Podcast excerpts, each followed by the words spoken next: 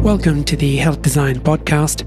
I am your host, Moyez Jiwa. Imagine that you are 19 years old and involved in an accident in which you lose all but one of your arms. My guest on the podcast today was involved in just such an accident. He went on to study medicine and has become one of the most respected physicians in the United States. In this podcast, he talks about that accident and how he now turns up for his patients in a way that also feels right for himself. BJ, you're very welcome to the show. You've lost three of your limbs, and I wanted to talk about that, if you don't mind, and tell us the story of how that happened.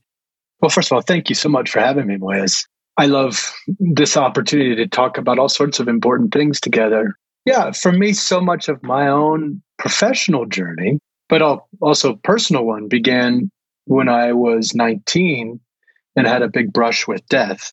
I was in college, sophomore year in college. And some friends of mine and I were just horsing around one night and we decided to climb a parked commuter train, just sitting there. So I scurried up on top of the train. And it's a kind of train where the power source is, is, is overhead. And so when I stood up, I came close enough to the power source that the electricity arced to my metal watch that was on my left wrist and that was it. I it was a big explosion and serious burns, uh, about thirty plus percent of my body, and ended up losing, as you mentioned, both legs below the knee and my left arm below the elbow. And so that that sprung me into the world of disability. That sprung me into the world of healthcare, both its incredible powers and also its incredible lackings. And it also brought me very much more intimate with my own demise with my own death. And death became less abstract, more real for me. And so this was a, a monumental experience for me and in, in the life of, in, my life, uh, and a real pivot moment in so many ways. And also, interestingly, I mean, we could talk about any of this, but also also a through line. In some ways, my life changed radically, and in other ways, it didn't. And that was all interesting for me to explore. And ultimately, it led to my choosing healthcare as a profession. Again, I had been saved by this thing called healthcare and had been at the mercy of and completely dependent upon and in love with nurses, techs, you know, uh, the whole staff of this burn unit that that saved my life. So I was I was in touch with all the strengths of this system, but I was also very, very aware of its shortcomings and I had been for a while. I, I grew up around disability. My mother had polio and post polio syndrome, and so my whole life I've been around disability. And it was so it was very interesting for me to move from a my life as a sort of informal caregiver with my mom to becoming disabled myself. And so all those transitions, all those lessons learned, pointed me to a career in medicine, and which I was very, you know, happily. I was I was one I was I was grateful to stumble into that and but deep into medical school, I was going to actually drop out of it. I had become disillusioned with the, the, the, gap between the practice of medicine and the ideals of medicine. But just in the nick of time, I stumbled onto palliative care when I was doing my internship and uh, fell in love instant instantly with it and repurposed my my thinking and, and beeline for for palliative medicine and uh, have not looked back. Fantastic. And your patients are extraordinarily lucky that you didn't look back. I wanted to take mm. up this idea of the gaps between medicine and the practice of medicine. What were those mm. that you, as a, a young, impressionable doctor, noticed? Well, I think there are a couple ways to look at it. I think overarchingly, it was the realization, the assumption going in was that anyone attracted to healthcare and devoting so much time and energy to studying medicine, nursing, social worker, you name it, any of these allied professions but especially medicine, that I, I had assumed a great virtue that that it was a service business, that it was devoted to the care of fellow human beings. And the, I think the central disillusionment was that to, was to realize that the, yes, the patient's experience was important in the mix, but it very often felt far from the main focus. Very often, the the practice of medicine could feel pretty demeaning and demoralizing to the patient uh, rather than honoring. And that I'd watched as my colleagues, as we homogenized patients, as we referred to them by their disease, as we dehumanized our patients. And I've come to realize why we do that. It's complicated, but that was the main thing. That was the main, that's a way of describing the gap that you just referenced was this idea that we were bound to serve our patients and their families, when in fact, that often could feel like pretty far down the list of what we were doing. Yes, I can see that. And I want to explore that even further because so many of us are still a part of the system of healthcare, whether it's in the United States or whether it's anywhere else in the world. It isn't much different, to be honest with you. Mm-hmm. It still dehumanizes people in some instances, in many instances. Mm-hmm. Yet we remain a part of that system. Mm-hmm. Is that an indictment of us, or is it that we somehow manage to find a way to express ourselves in a way that fixes it somehow?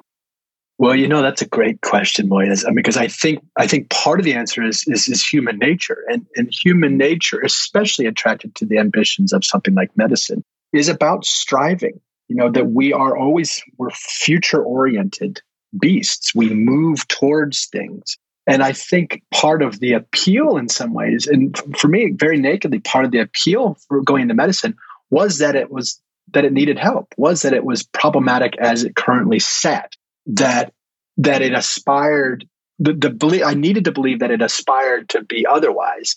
But I wasn't shocked that there was a gap. I wasn't shocked that there needed to be improvements. But in some ways, the need for improvement pricks that part of, of me and others that are striving to participate in change and becoming. And that I think it's at our human nature. So in in some ways, the idea that medicine needs help, the healthcare needs help as a system is mobilizes, is, is part of the engagement. And that I or you or any of us could feel like we're participating in, in benevolent change and something getting better, whether it's the lives of our patients or it's the system in which we're laboring. Either way, I think it's a, there's some appeal to the fact that it needs help. If I think about what gets me out of bed in the morning, part of it has been, gosh, I need to get out of bed in the morning so that I can go work on the system that we all know could be better, should be better. And, and the, the, that mobilizes energy in me to some degree. Now, it can certainly tip over across a line and become demoralizing and disempowering and flattening. And I, among many others, bounce to and fro over that line of being inspired by this mess versus being crushed by this mess. And like I say, I, I, I do both often. Yeah, I get that. And when I talk to so many of our guests on this show, I'm astonished that some people seem to get almost to the end of their career and they're not cynical. And I'm always tempted mm. to ask, why aren't you cynical? So, BJ, mm. why aren't you cynical? what a beautiful question. Well, for starters, I'm not always sure that I'm not, but to the degree to which I'm not, and I do believe I'm not wholly cynical. There are moments, you know, but the degree to which I'm not has something to do with what we were just describing in a way of understanding the complexities on some level of human nature and our relationship to our own inventions, the things we create, whether it's a healthcare system or anything else. And that these are continual works in progress. And that just if I reflect on my own daily life and not yanked down by anybody else, but me just playing out my inner life, playing myself out, I can, I've watched myself do harm. I've watched myself with good intentions create messes. I've watched myself screw up even when I really wasn't trying so hard to do the opposite. So I suppose an answer to your question is compassion. Compassion for realizing that no system and no person is ever really done, that it's always a work in progress. And so, in a way, I suppose the anti cynical force here is feeling for all these mistakes and seeing yourself in these mistakes, as well as these potentials for triumph and betterment. So, if I can, if I can see myself reflected in all of these, of all the world's ills as well as their triumphs, I feel part of it. I feel engaged. And my own work internally and externally has to do with participating in something being better than you found it. And I think that's a pretty dang good legacy for anyone to shoot for in this life. If we could find a way to leave things a smidge better than we found them. And I realize, even as I say that, how hard that is, how many forces in daily life can pull us out of that mode but there it is. That's where I sit. So I suppose, in a word, the answer to your question is compassion. My comment to that would be, and you're welcome to challenge this, is that you've had a conversation with death, a very personal conversation with death. Do you think that plays a part in how you're now showing up in the world? Absolutely, it does. So, part of this context for that compassion is uh, a that we're that we're all works in progress, like I mentioned. Uh, that suffering that we suffer and create suffering, even when we intend to do the opposite. That that's all normal, and that we die. That the book that our lives, uh, the life of an of an individual, has bookends to it and that we're all, at the end of the day, all just trying our best to get through the day and not make too much of a mess and maybe make things a little bit better. All because that that is contextualized by the fact that our time ends and that we're all sort of doing what we can while we can. And it will almost by some measure always fall short you know by some measure. And that that's not that's just normal life. That is the way it is. Death in my relationship with it has taught me a lot about the idea of failure that failure it, it depends how you look at it you know was it a, did i fail am i less did i fail by getting in that accident am i less human was my punishment to be less less of a human being because i lost all these body parts well no i, I landed firmly in belief to the to the contrary that no that it's just one mistake with it. It just happened to have a lot of consequences, and that the, my value on this world is, has nothing to do with me being perfect, but my value in this world rather has something to do with caring and trying. And if I can look myself in the mirror and know that I'm doing those two things, I'm all good. And death, circle back, death is the thing that taught me that.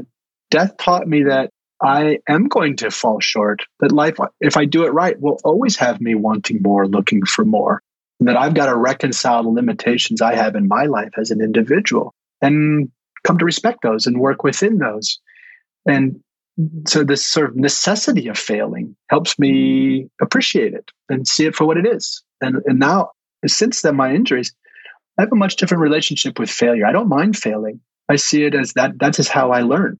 That that's how I get in. That's how I'm staying humble. That's how I get in touch with the world beyond myself.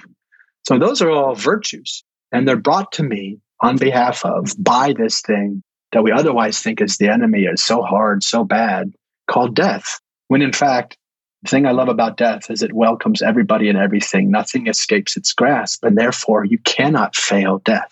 We are entirely, every piece of us will go that way. And so with that, armed with that sort of understanding, both of its shadow side and of its light, that allows that allows me mobilizes me in a daily way to try because I, what have I got to lose? So I'm going to try, right? And at the same time, death teaches me because this failure, quote unquote, is inevitable. At the end, I need to, the thing I really need to master too is forgiving myself.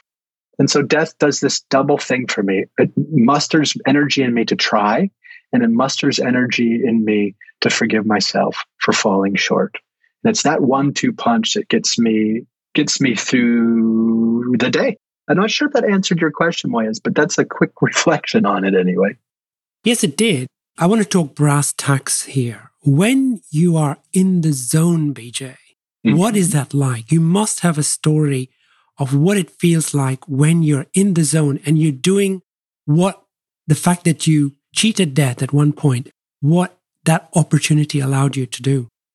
That, out, that allowed me to be not less afraid, but less governed by my fear. I could see fear as just this yet another impulse, an essential piece of human being, being human, and something that was normal and natural and I couldn't control like any other emotion. I, I learned a lot about emotions that the, their, their charm is that you can't control them, but you, of course, can control how you respond to them to some degree, your reaction to them to some degree. So when I'm when I'm in the zone, it's where I am feeling everything, but not overly moved by any one thing.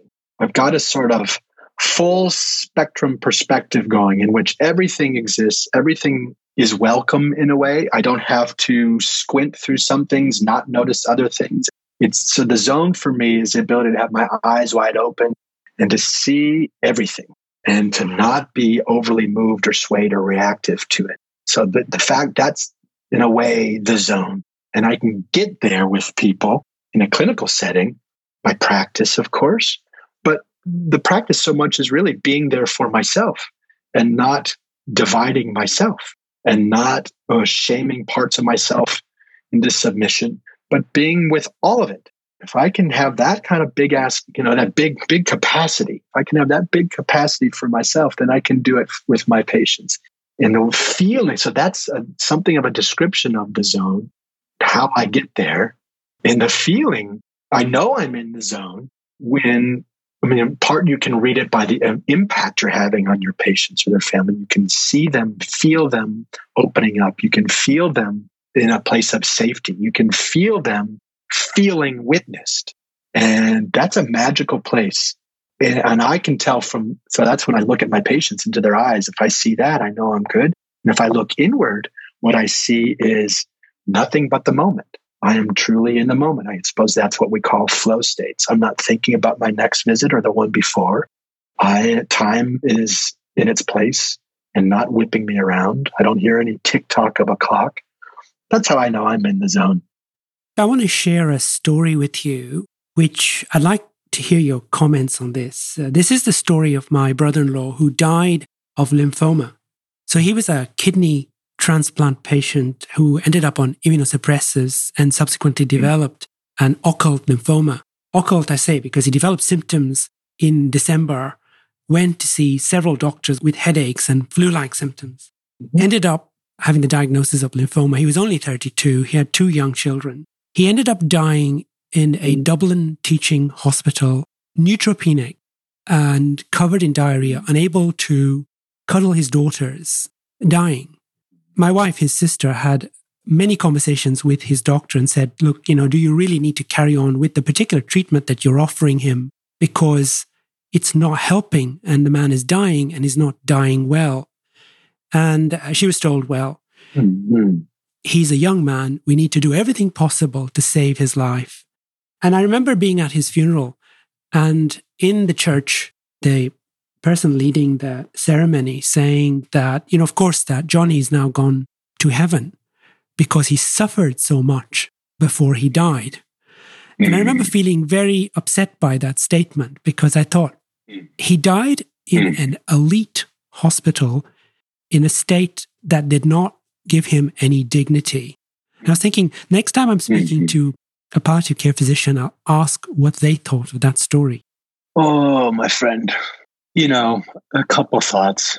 One is I share your sense of chafing at that notion that somehow it's sort of, in other words, let's make this person suffer and then let's praise their suffering as somehow a ticket into paradise. I mean, the sin here in this story for me is all the projection of a belief system, of a faith, of an idea onto fellow human beings that may or may not share that belief. It's a fundamentalist's point of view. And I, for one, think fundamentalism just about anywhere applied, whether it's religion or political systems, is fundamentally flawed. I think what is a bigger human position, and if there's a God, I will hope that that God will appreciate this statement that we are that there are things that we humans don't get to know, at least not yet in human development. And I think this is just a generally true statement. I think if we ask the most brilliant people that we know, I think one of the common refrains would be they would readily admit all the things they don't know.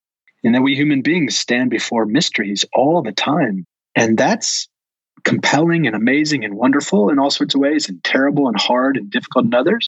But this the the the sin of confusing faith or belief with fact uh, is the problem. So if we're sitting before mystery, we must say, "I don't know." It is that's the nature of mystery. I don't know. I don't get it. It implies there are truths bigger than ourselves, and of course there are. And that to me is a is a basic human stance. That's a pious stance. That is a faithful stance. That is an honest stance.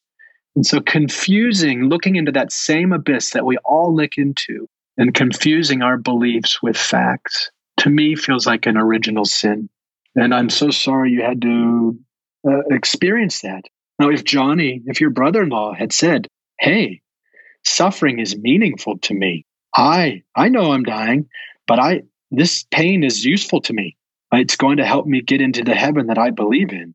If Johnny, in other words, if Johnny had dictated that behavior, I would feel 180 degrees different about it. I would say, Hey, Johnny, okay, pal, it's going to be hard for me to watch, but I'll be here with you. I'm not going to run away. You suffer all that you need to, want to, blah, blah, blah. I'll support you suffering. That was Johnny's right, not the doctors, not the priest. I just think that's an abominable overreach, and I'm so sorry.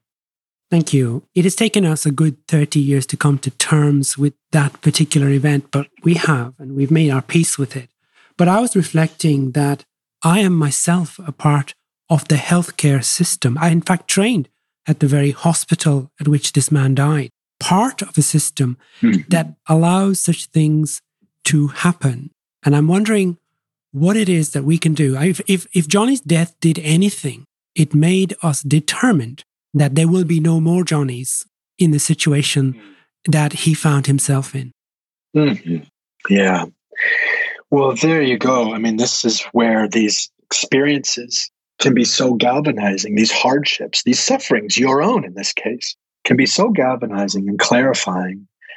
And just like much like my own was in healthcare. And ultimately, why I repurposed my job in healthcare was because it was was looking at my own disillusionment and doubling down and saying, well, great, this disillusionment gives me a clearer view and makes it clear what I what what my mission is here. Ultimately, I'm thankful for that suffering. Ultimately, I'm thankful for that challenge. But I think this is where it's very important for us, especially in healthcare, to discern, and I suppose maybe as human beings, not all suffering is created equal. And I, you know, I wouldn't wish a lack of suffering on my worst enemy that life would be very boring, very flat, and that person would be very lonely. I think suffering is a natural human endeavor. Now, this is where it's so important to distinguish suffering from unnecessary or gratuitous suffering. The stuff we just make up and heap on each other, whether we're shaming each other or while we're supporting people like Johnny in pain in their final moments, whatever it is, when we perpetuate and create suffering ourselves, that is so importantly and critically different from the suffering that just can't be avoided just by virtue of us being human beings with an imagination. I mean, we can always, thanks to our imagination, you or I could always imagine a world better than the one we have. This is where I think imagination can be uh, crazy making. But if with enough support and some clear-eyed view, that imagination can allow us to picture a world that we can yank the, we can yank ourselves towards, like we talked about earlier about the striving. So, anyway, to circle back, I think the point here is for us as clinicians to be really clear about the suffering that we just can't change, because there, as, as providers, our mission is to accompany that person in their suffering, to be there with them, to bear witness. And if that suffering can be changed, if it is gratuitous, then our mission is to mobilize and to intervene and to push back on that. They're two different, two different muscles, and it all depends what is the source of that suffering and whether that suffering is serving our patient or crushing them. So that's, we need to have a much more dynamic relationship with this notion of suffering, if that makes sense. It does. And it's a beautiful way to put it. And I think it probably speaks to my next question. And that's what you say in your amazing TED talk, which we will put a link with our show notes. You said you don't need palliative care just because you're dying. Hmm, say something more about that.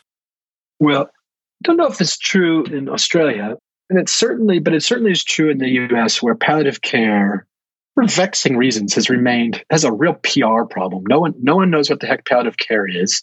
Even people in the health professions, even some people in the palliative care field have a we we really struggle to define it. In part because of our history, we grew out of the hospice movement. And at least my understanding of in this country, I mean, palliative care or hospice came to the U.S. in the 70s. And in the, in the 90s, medicine asked itself finally, well, why do we wait till people are dying to surround them with love and to support them, and to accept them and to see them and to care about their family, to care about how they feel? Why do we wait till we're dying to provide this very fundamental but very beautiful stance to each other? And so, in the, so palliative care began to grow up around the death moment and march upstream so if you look at any definition of palliative care, well, you'll see there's no mention of death. There's no mention of time. palliative care is simply the interdisciplinary pursuit of quality of life or the treatment of suffering instead of the treatment of disease. And palliative care doesn't stop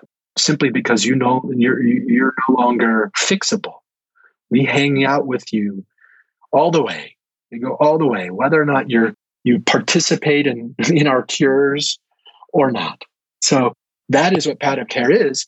But very few people understand that. Those differences sound a little wonky, not really clear, and everyone can kind of grasp the idea of death and end of life as being, you know, a meaningful period of time that otherwise gets short shrift in medicine. So hospice has its place. But palliative care trying to both include end of life while separating itself from end of life is a really tricky rhetorical proposition. So, and then lastly, I would say, I think a lot of the confusion is if, if you look at a definition of palliative care, pick the World Health Organizations or any of them, you, you know, a normal response might be, what's the big deal? Isn't, isn't this what healthcare is? Like, I think it's a very reasonable assumption of a layperson to look at a definition of palliative care and be like, what's the distinction between that and healthcare? My understanding is, of course, healthcare is supposed to be concerned around your suffering and to help you suffer less. Of course, healthcare is supposed to care about your experience as a patient, but of course, it doesn't. So I think another part of the confusion here is that palliative care smells like it should be just care, but it's telling that we need a subspecialty to mark the importance of these issues it's telling because it implies that the system in which palliative care sits is wayward, has needs to be reminded of these basics and these fundamentals. So I think part of the confusion here too has to do with our moment in time where you have to, to understand palliative care's importance. You have to understand how the rest of the system is broken around these issues. And that's not necessarily common knowledge. So I think altogether, that's why we really struggle to get across what the heck palliative care is and isn't. BJ, where can people find you? What is your what are you doing currently? How are you showing up in the world? With a lot of confusion and and mood swings these days and irritability. You know, I it's very interesting to me to watch us all in this massive existential crisis. When when you and I and others in the field are are used to dealing with individuals in existential crisis, well, here we all are in that boat, and and it's very hard to reflect on it's, it's very hard to reflect on our struggles when we're in them. So, so part of my answer to your question is I'm struggling and moody and weird and bouncing around all day, every day, trying to make sense of what's happening, just like the rest of us. So, solidarity in that way. But that's, I know, not necessarily the answer to the question you were asking. But I just want to confess that. Sometimes I think the public thinks that some of us whether it's because we're disabled in my case or because we're doctors or whatever else, have special knowledge or special insights. Eh, no, not necessarily. I think the difference is for those of us is we just we're maybe a little bit more apt to admit it and not run away. So anyway, I think that confession aside, my work now since earlier in the year, pre just before COVID, I closed my medical practice at the University of California at UCSF so that I could start my own little thing and so my own little thing, since COVID has COVID has helped sculpt this further, but I'm starting a little company with my partner Sonia Dolan. We're starting a little company called Mettle Health, M-E-T-T-L-E. So mettlehealth.com. And mettle, some of you will know, is, is a beautiful word that's not used enough. It simply refers to our sort of inner resolve, our inner strength. And so this is the work for us. We love that name because of my this new job, this business we're setting up is basically it's a place to get online palliative care support. So you don't need a doctor's referral, you don't need to live in any one particular place. And we're trying to make this kind of care as, as accessible as humanly possible. So in this vein now, through this outlet, I get to, to do my work, but in such a way that I'm a little bit outside of the, healthcare system. I don't, I'm not becoming people's physician. It's really me working in a in a capacity as a coach or a counselor, and, uh, in part because you know there's enough systems. People have enough doctors. You know, I don't want to compete for their attention. Um, rather, I'd rather take a collaborative stance. And in Mettle Health, what we do helps people use their existing resources a little bit better, rather than supplanting those resources. So, so that's what I'm doing: online palliative care, counseling, and coaching in the form of mettlehealth.com. So come visit us there anytime, please. Fantastic. BJ Miller, we are in awe of the work that you do and the compassion you bring to the world and the lessons that you bring and literally embody for the rest of us. As a 19 year old, you were spared by death for us. And when many, mm. many years from now you, you greet death again, you will take with you our thanks for all that you're doing. Thank you. Oh, Moyez, you just gave me chills, pal. I could die today. Thank you. That is such a beautiful thing to hear. I really appreciate that. Thank you. The Journal of Health Design. Better health by design. Visit us at thejournalofhealthdesign.com.